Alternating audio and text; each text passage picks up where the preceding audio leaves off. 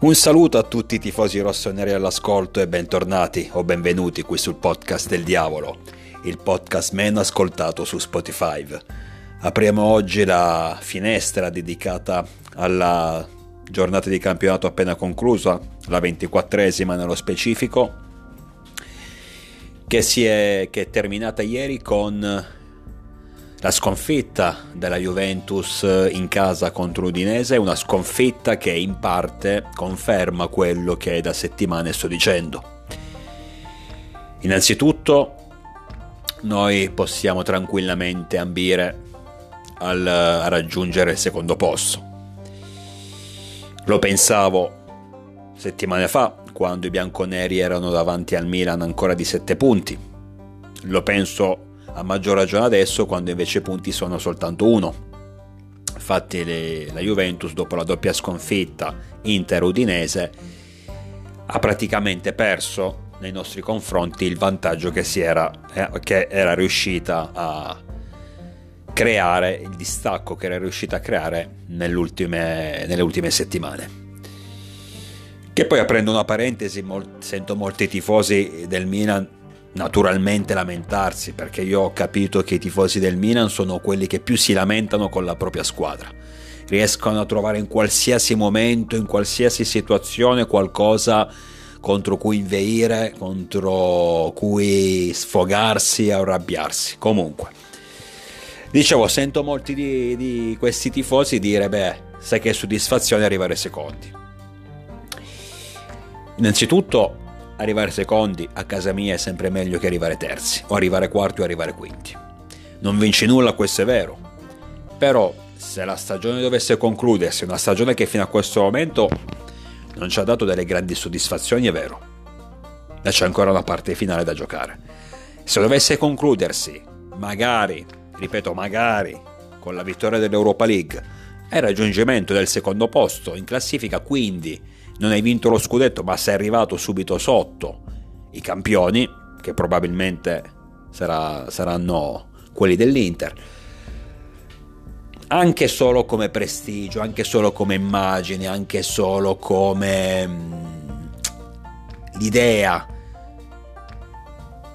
di vedere la propria squadra sopra le altre, ma sol- sotto soltanto alla formazione che poi alla fine ha vinto e ripeto, portandosi in una stagione in cui poi ti sei, ti sei portato a casa un trofeo, penso che sia diverso rispetto a arrivare semplicemente tra le prime quattro e amen. Quindi, finché c'è la possibilità, e adesso la possibilità è concreta, io il secondo posto me lo gioco e spero di raggiungerlo. Chiusa parentesi, tornando alla Juventus, dicevo, la sconfitta di ieri con l'Udinese, la brutta sconfitta con l'Udinese che mi ricorda molto la nostra sconfitta con l'Udinese a San Siro. Perché l'Udinese quest'anno sta vincendo praticamente mai. Questa è la terza vittoria. Però quando vince, vince bello pesante. Perché appunto ci ha battuto a San Siro. La seconda vittoria, se non sbaglio, l'ha ottenuta a Bologna, in un momento in cui il Bologna, come alla fine adesso, Uh, stava andando forte e appunto ieri allo, allo Juventus Stadium in un, in un, momento in cui la Juventus uh, è un po' in calo dopo la sconfitta di, appunto contro l'Inter che veniva dal pareggio ottenuto in caso contro l'Empoli eh, quindi sicuramente una Juventus non in grande spolvero, però una, Ju- una, Juventus che al momento è ancora seconda in classifica. Quindi l'Udinese quando vince, vince poco, non, non so se saranno sufficienti queste poche vittorie per poter raggiungere la salvezza, però vince in maniera bella pesante. Comunque, tolto tutto questo preambolo, cosa volevo dire? Il discorso è che la Juve sta semplicemente, a mio avviso, tornando sui suoi livelli Credo che fino a questo momento abbia fatto ben oltre le sue reali capacità, le sue reali possibilità. L'ho sempre definita una squadra mediocre che può diventare una squadra discreta nel momento in cui i suoi due gioielli, ossia Vlaovic e Chiesa, vanno al massimo. Allora in quel caso anche i bianconeri possono dire la loro.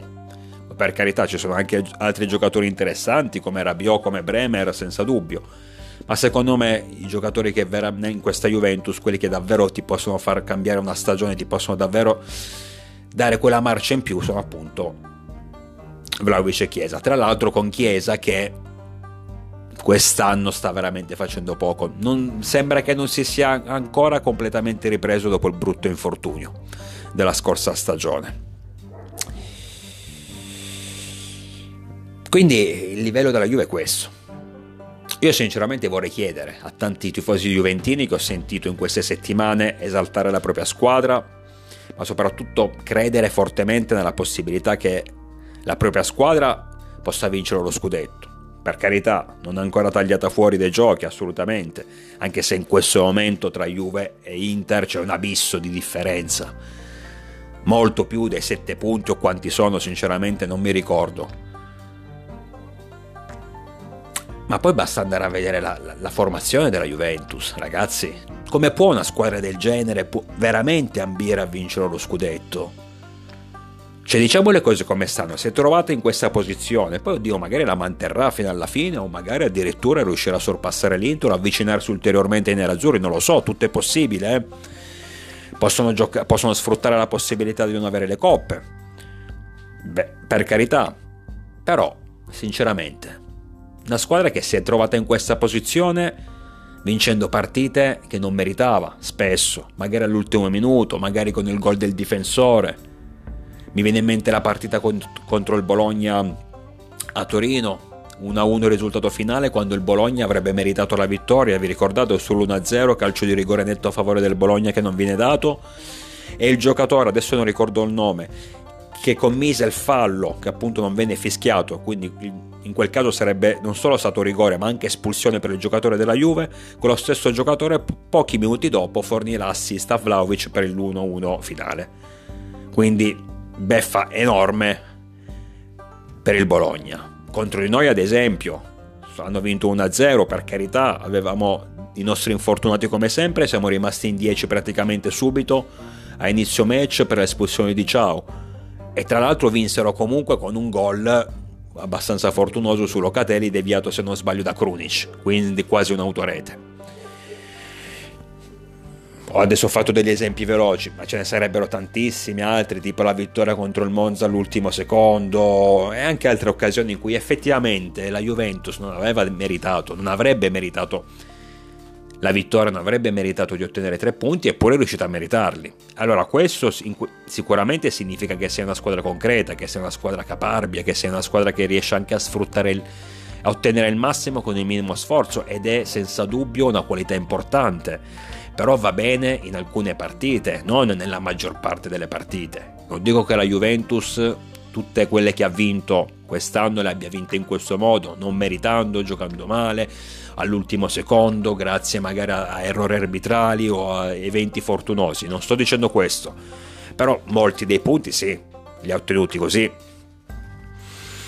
E questo non può durare tutto un campionato. E allora nel momento in cui diciamo quella scia positiva la perdi e quindi ritorni sui tuoi standard e lì si vedono tutti i limiti.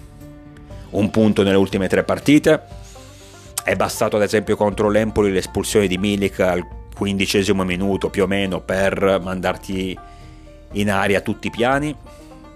Con l'Inter è vero che hai perso con un'autorete a causa di un'autorete, ma praticamente non te la sei mai giocata e con l'Udinese è stata ieri una partita molto deludente, insipida, dove hai fatto qualcosa sicuramente, ma anche perché giocavi in casa davanti al tuo pubblico, quindi era normale che avessi magari una spinta in più, però davvero poco, davvero poco. Poi ribadisco, vai a vedere chi scende in campo. Ragazzi, i nomi sono quelli non è più la Juve forte, veramente forte degli anni degli scudetti tra Conte e Allegri, delle finali di Champions. Questa è una squadra, possiamo dire mediocre, che adesso è al secondo posto, ripeto, ha un punto in più di noi, ma secondo me sarebbe da quarto posto perché anche il Napoli è più forte. Cioè, considerate che noi siamo a meno uno con tutti i problemi che abbiamo avuto con tutti gli infortuni, i gol presi, le partite giocate male, tutto quello che volete, ma siamo a meno uno. No? Quando invece vedete l'Inter, che è più squadra sicuramente, ha già il distacco, ha già preso il distacco, ha già preso il largo. La Juventus invece, con tutti i casini che noi abbiamo avuto, è lì. E già la prossima giornata magari potremo anche riuscire a raggiungere e superare. Loro andranno a Verona, se non ricordo male, noi andremo contro il Monza. Vediamo, adesso non è importante. Però, ribadisco, nel momento in cui l'aura positiva che ti stai portando appresso si esaurisce, i reali valori scendono in campo e i risultati sono questi. Che la Juve si riprenderà non ho dubbi, perché comunque rimane una squadra poco spettacolare che non gioca bene, che non ha magari questi grandi giocatori, ma che riesce ad essere concreta almeno nelle sfide contro le medio piccole. Quello sì. Però sicuramente, e penso che le ultime giornate lo abbiano confermato, non si giocherà lo scudetto e secondo me già tanto se dovesse arrivare seconda sarebbe un risultatone enorme. Ma comunque in generale se dovesse arrivare tra le prime quattro sarebbe un grandissimo risultato. Io ripeto, io la vedo almeno, almeno al terzo posto, anzi quarto posto, perché il Napoli secondo me è anche superiore. Quindi, dovesse arrivare seconda sarebbe, ripeto, un surplus rispetto a quello che veramente può fare e può dare questa squadra. Abbiamo anche vissuto un bel uh, sabato pomeriggio, un bel uh, Roma, Roma mi è piaciuta, la Roma comunque dopo, dopo Mourinho è un'altra squadra. Ha ottenuto tre vittorie consecutive contro tre avversari tutt'altro che irresistibili, questo è vero. Contro, Ro- contro l'Inter era la prova della verità, la prova del 9 come si suol dire. Hanno perso, quindi sostanzialmente non l'hanno superata la prova del 9, però se la sono giocata veramente. Alla fine del primo tempo vincevano 2-1.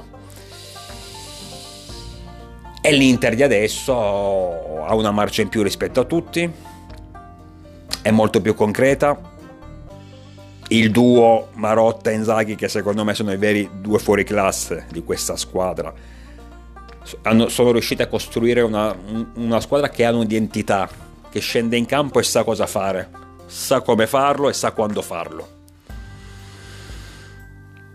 E poi c'è da dire che comunque le cose li girano bene. Che ci può stare, per carità. Io penso sempre che quando una squadra vince alla fine dell'anno una parte di fortuna, per, la fortuna ha sempre una, una percentuale piccola o grande che sia. Adesso non sto dicendo che l'Inter è fortunata, però comunque sia, ragazzi, anche con la Roma, se, se, andiamo a vedere, il gol di Acerbi poteva essere annullato per un fuorigioco di Turam, tant'è che è arrivato tant'è che l'arbitro è andato a vedere il VAR, ma poi ha deciso comunque di convalidarlo. La Roma poi comunque riesce a ribaltare il risultato con Pellegrini e El Sharawi, la pareggio dell'Inter a inizio del secondo tempo che poi passa in vantaggio grazie a un'autorete eh, di Angelino se non ricordo male. Quindi vedete anche qui, in questi, anche in questa partita, due situazioni dove effettivamente le cose ti girano bene, perché magari in, altre, in altri momenti il gol di Acerbi l'avrebbero annullato, in altri momenti l'autorete non eh, non, non, eh, non, la, i tuoi avversari sare, non, avrebbero fatto l'autorete. Tra l'altro,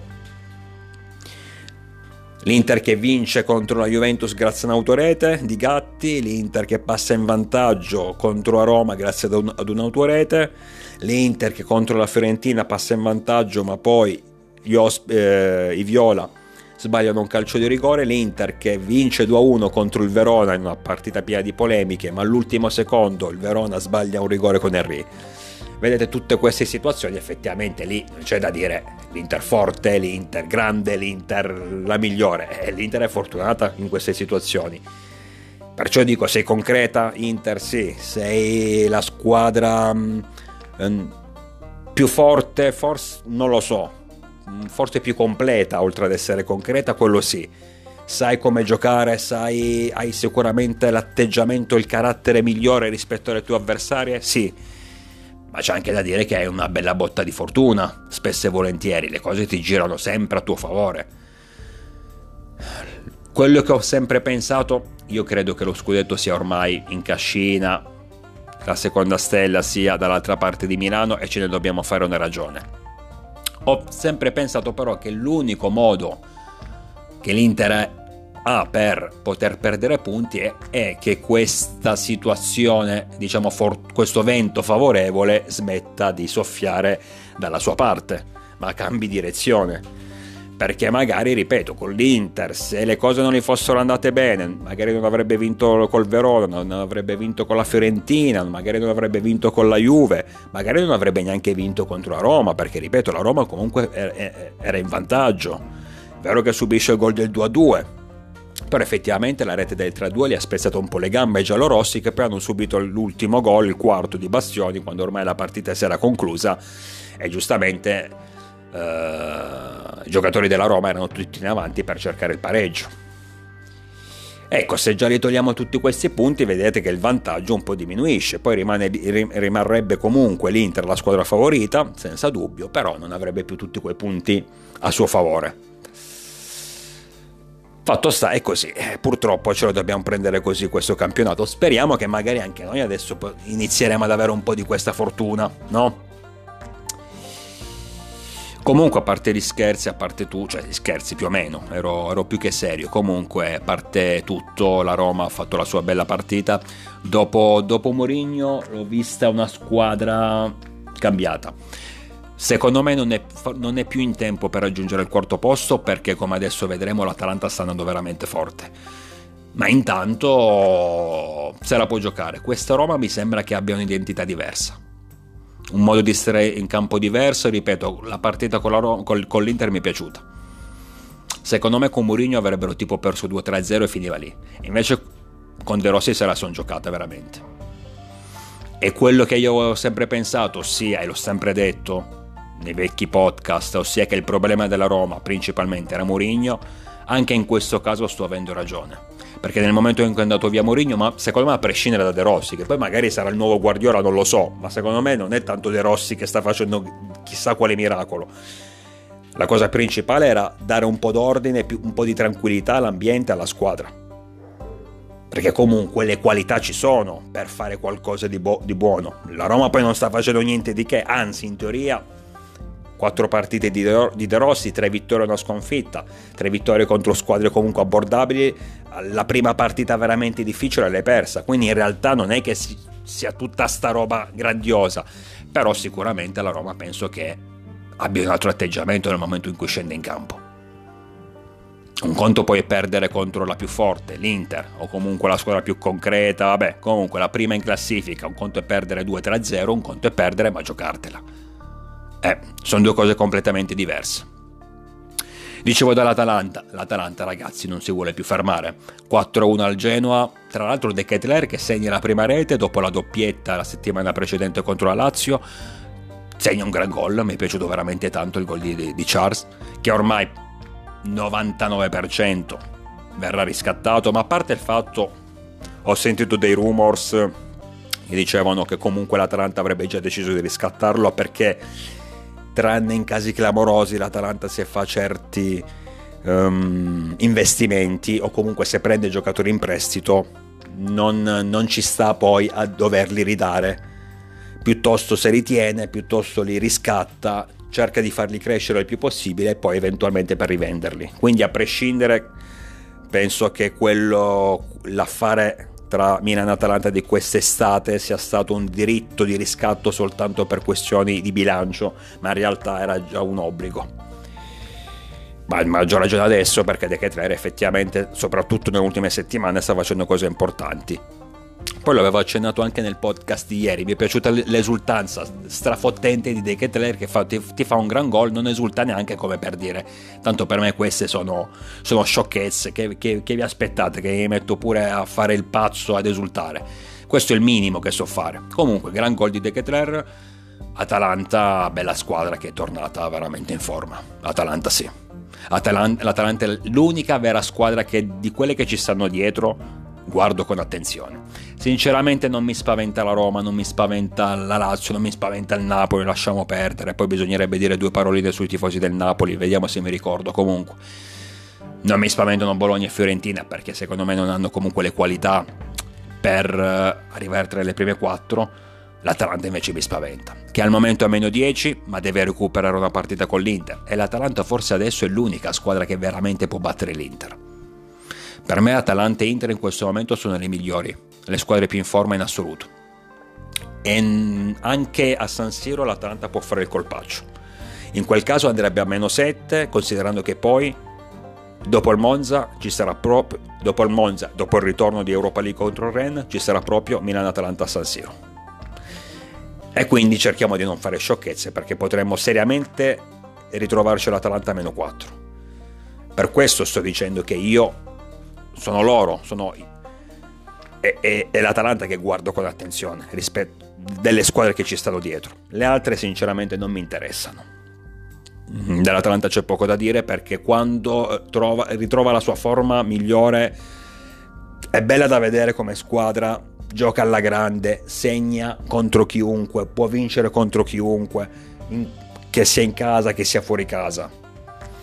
Ora naturalmente spero che possano iniziare ad accusare magari un po' di stanchezza, anche perché pure loro avranno adesso l'Europa League, eh, quindi o la conference. L'Atalanta è in conference o in Europa League? Sapete che abbiamo avuto un dubbio adesso.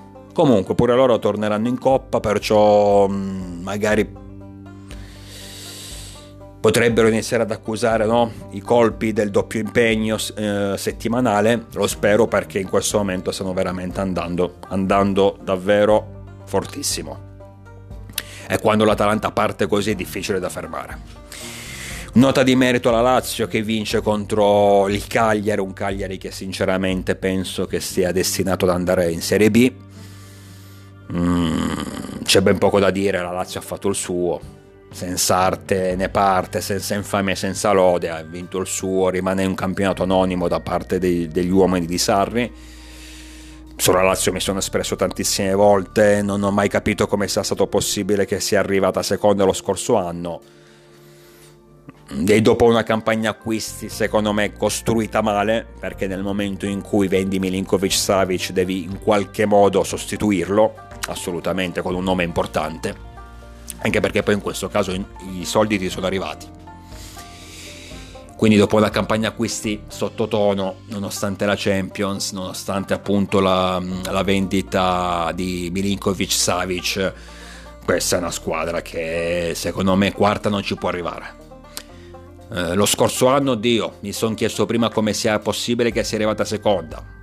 È anche vero, è possibile nel momento in cui steccano Milan e Inter nel momento in cui la Juve ha 10 punti di penalizzazione, nel momento in cui la Roma e l'Atalanta hanno delle difficoltà. Però quando non capitano tutte queste situazioni, allora vedi che ti ritrovi al sesto, settimo, ottavo, nono posto. Che quella secondo me è la realtà della Lazio. Può andare giusto in Europa League, non di più. Si riprende la Fiorentina. Mm, che comunque non la considero una nostra diretta avversaria, però fino a qualche settimana fa era praticamente attaccato a noi batte il Frosinone 5-1, tra l'altro con il primo gol del Gallo Belotti, che il Gallo Belotti secondo me è stato un bel acquisto a gennaio per i Viola, anche se se non ricordo male è un prestito secco fino a giugno. Invece Belotti è uno di quei giocatori che secondo me a Firenze farebbero molto bene. Io spero che per la Fiorentina, per i tifosi della Fiorentina, che ci sia una clausola, un qualche cavildo nel contratto che possa permettere uh, alla Fiorentina stessa a fine anno di poter riscattare il Gallo mal che vada di poterlo tenere un altro anno sempre in prestito, non lo so. Spero che ci sia questo cavillo perché, ripeto, credo che sia perfetto per la Fiorentina.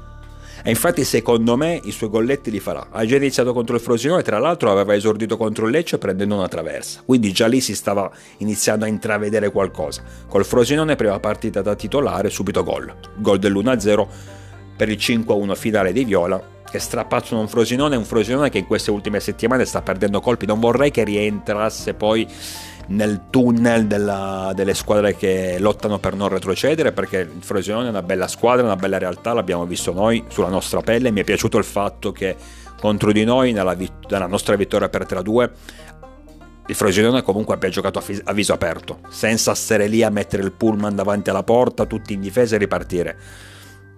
Tutt'altro, la partita se la sono giocata alla grande. Vince anche il Bologna, la seconda consecutiva dopo, dopo aver battuto il Sassuolo nel derby emiliano. Supera 4-0 il, um, Uh, il Lecce e, ehm, e rimane lì, rimane lì il, il Bologna. Bologna di Tiago Motta che dopo un inizio sfavillante aveva perso un po' di colpi, si era allontanato dal quarto posto che era riuscito a raggiungere, adesso, non, adesso sembra essersi ripreso. Non dico che possa ambire a tornare in quella posizione lì perché secondo me, ribadisco, ad oggi noi siamo terzi, siamo abbastanza tranquilli dobbiamo guardarci solo dalle spalle dall'Atalanta che è quarta. È vero che Fiorentina, Bologna stesso, le altre squadre sono attaccate all'Atalanta, però in questo momento l'Atalanta va veramente fortissimo. E quindi se non dovesse avere un calo, io credo che il quarto posto è lì aggiudicato ai bergamaschi. Però il Bologna comunque ritorna a fare il suo campionato. Il Bologna può assolutamente tornare in Europa quest'anno. Una squadra che mi sta piacendo, ben allenata, con degli degli elementi interessanti che probabilmente quest'estate verranno venduti perché sempre così quando purtroppo quando queste squadre coltivano i loro pezzi migliori, i loro pezzi a 90 difficilmente rimangono più di un anno, però intanto quest'anno il Bologna credo che possa davvero tornare in Europa e ne sarei contento perché è una bella realtà. Detto questo ragazzi, in sintesi abbiamo visto quello che è capitato nell'ultima giornata, una giornata che è stata anche abbastanza favorevole per i nostri colori, abbiamo battuto il Napoli, quindi abbiamo spinto ulteriormente indietro i partenopei. Dicevo per quanto riguarda i tifosi del Napoli, una, un piccolo appunto, ehm, mi hanno veramente deluso, ma da, da, dallo scorso anno che mi stanno deludendo, non capisco per quale motivo abbiano tutto questo rancore nei nostri confronti, non capisco per quale motivo ci debbano dileggiare in ogni situazione. Ho sentito dire prima della partita che noi non siamo nessuno, che loro avrebbero vinto, ho sentito dire 4-0, che ci avrebbero mangiato. Dopo la partita ho sentito dire abbiamo perso contro una squadretta di Serie B. Mm, questa è una cosa che mi fa incazzare, questa è una cosa che non accetto che, ed è una cosa, e sono frasi che non sento dire neanche dagli Juventini e dagli Interisti. Perché un conto lo sfotto e lo sfotto lo accetto e ci sta soprattutto quando le cose vanno male, lo incassi e stai zitto. Un conto sono le prese per il culo e quelle non le accetto, soprattutto da, con tutto rispetto, una squadra che non è minimamente paragonabile per quanto riguarda la storia a noi.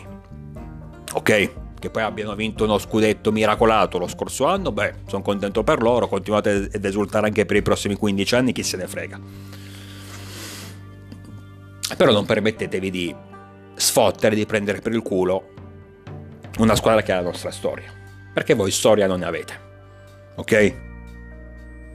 Avete quegli anni, quei pochi anni in cui Maradona è stato al top, vi ha fatto vincere tutto, quello che si poteva vincere, se no non avreste vinto neanche quello. Neanche quei trofei sareste riusciti a vincere se non ci fosse stato Maradona poi anonimato totale fino alla scorsa stagione in cui siete riusciti a vincere il vostro terzo scudetto. Però questa è la vostra storia, riassumibile, l'ho riassunta in 30 eh, secondi.